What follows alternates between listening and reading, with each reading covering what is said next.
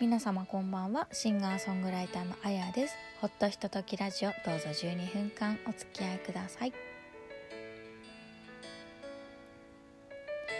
えー、5月の3日第75回目のアップロードになります。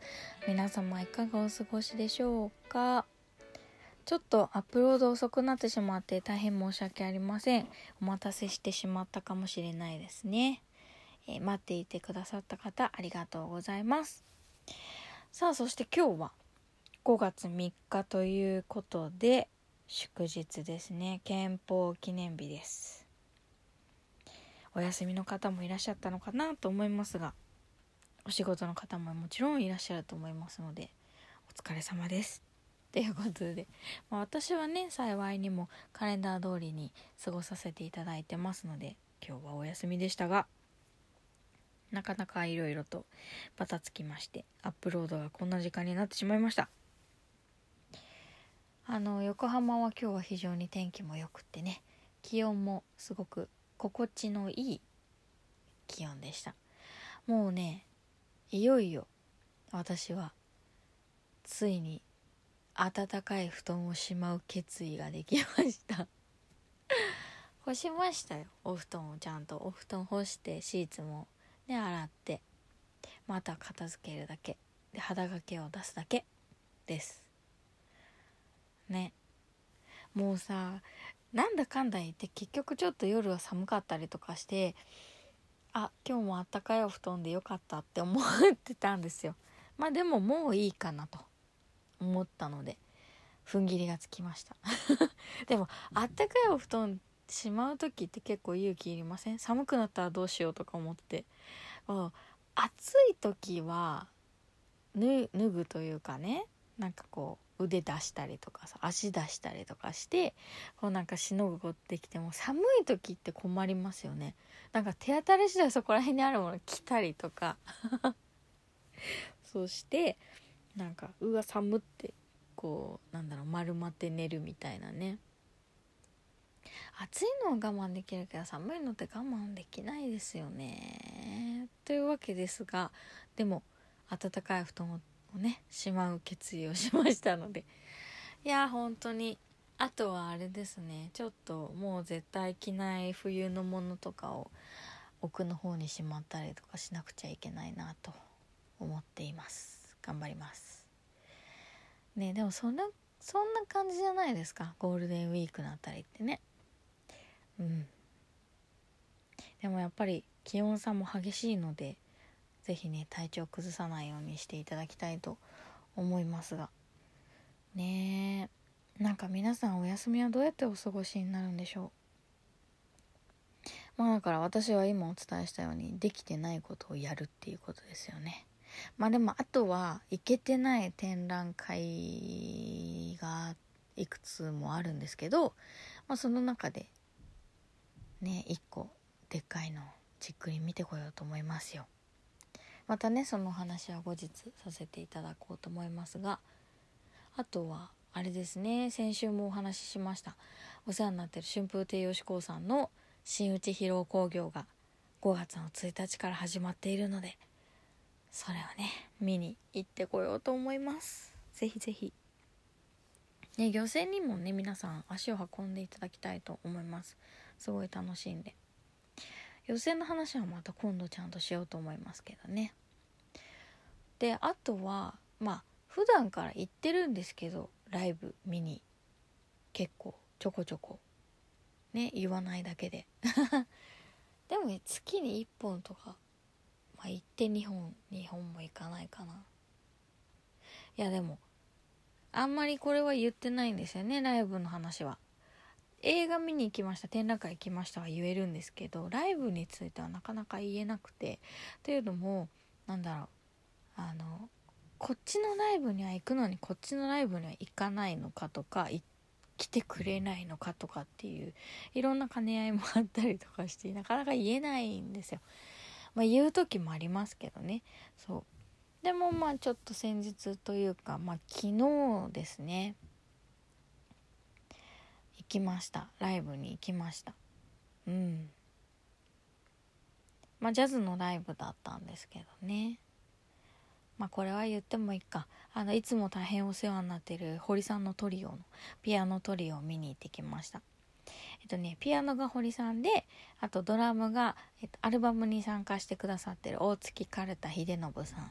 でベースは、えっと、折原良二さんっていう方のねトリオのライブだったんですけれどももうその3人がすごいんですよで私はねあの皆さんご存知だと思いますけれどもカルタさん大好きだし堀さんももちろん大好きなのでこんな楽しいライブはないなといつも思って行ってるんですけどその堀さんのね MC の中で私がちょっとたまたま先週お話をしたスタンダードって何っていう話をされてたんですよね。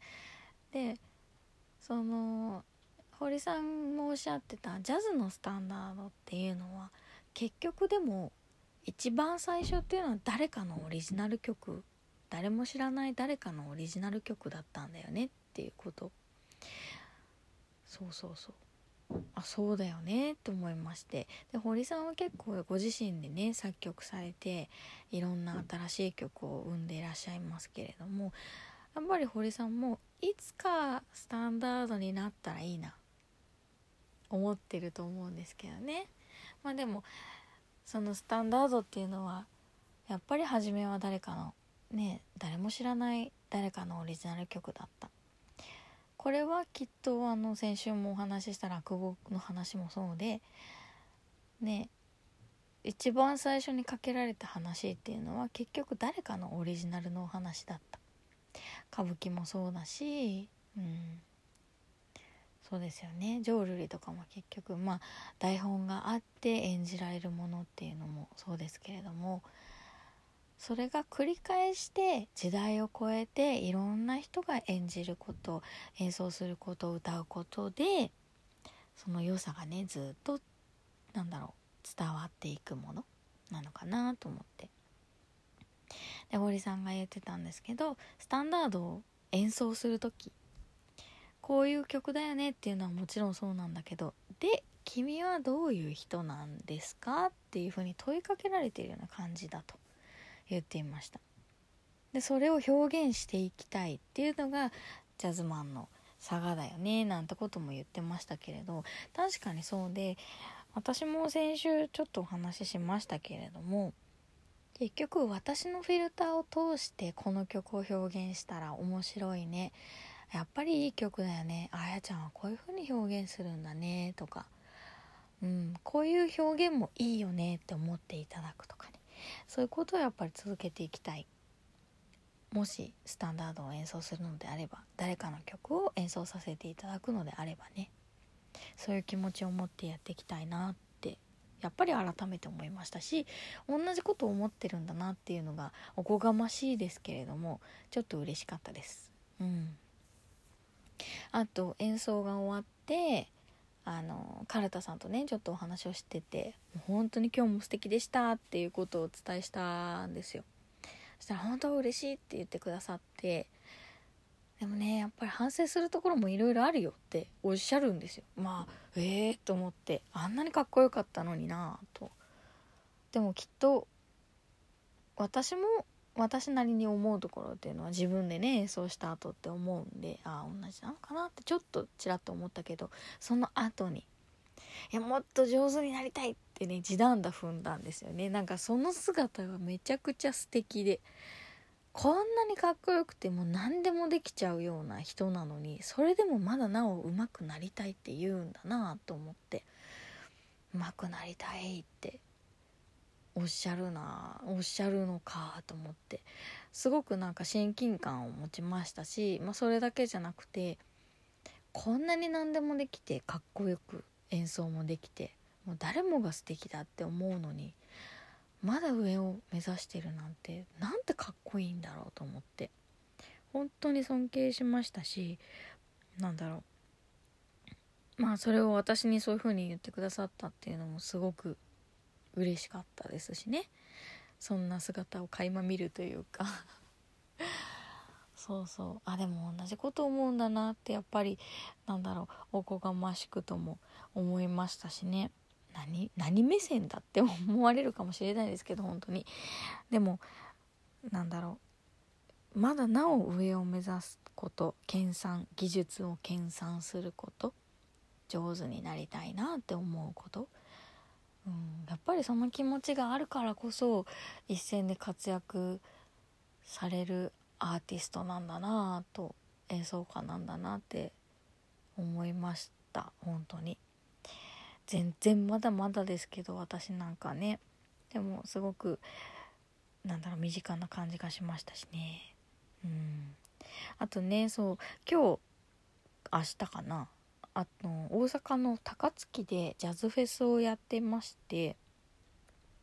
まあ、それに今年も堀さんが出演されてるんですけどこのラジオを聴いてくださってる方が、まあ、私のアルバムも聴いてくださってでそれですごくあの気に入ってくれてで演奏してる堀さんのことも知ってくださってで、まあ、関西圏の方なので多分大阪にお住まいなのかな？でで去年も行ったら行ったって聞いたんですけどやっぱ高槻に堀さんのライブを見に行ってくださったんですよね。で今年も行ってくださっていてツイッターにも載っていてすっごくかっこよかったって言ってました。なんかでも私を通して堀さんのこと好きになってくまあそんなねそれこそお前何様だって思われるかもですけどすごくそのなんだろう知らなかった方を知ってくださってでさらに追っかけて見に行ってくれてなんかすっごい嬉しいですよね。もっともっと楽しんでほしいなってすごく思いますし。なんなら私も高槻行きたかったしなんなら私も高槻出たいです。なんて言ってみたら出れるかもしれないですけど。今週もお付き合いありがとうございました。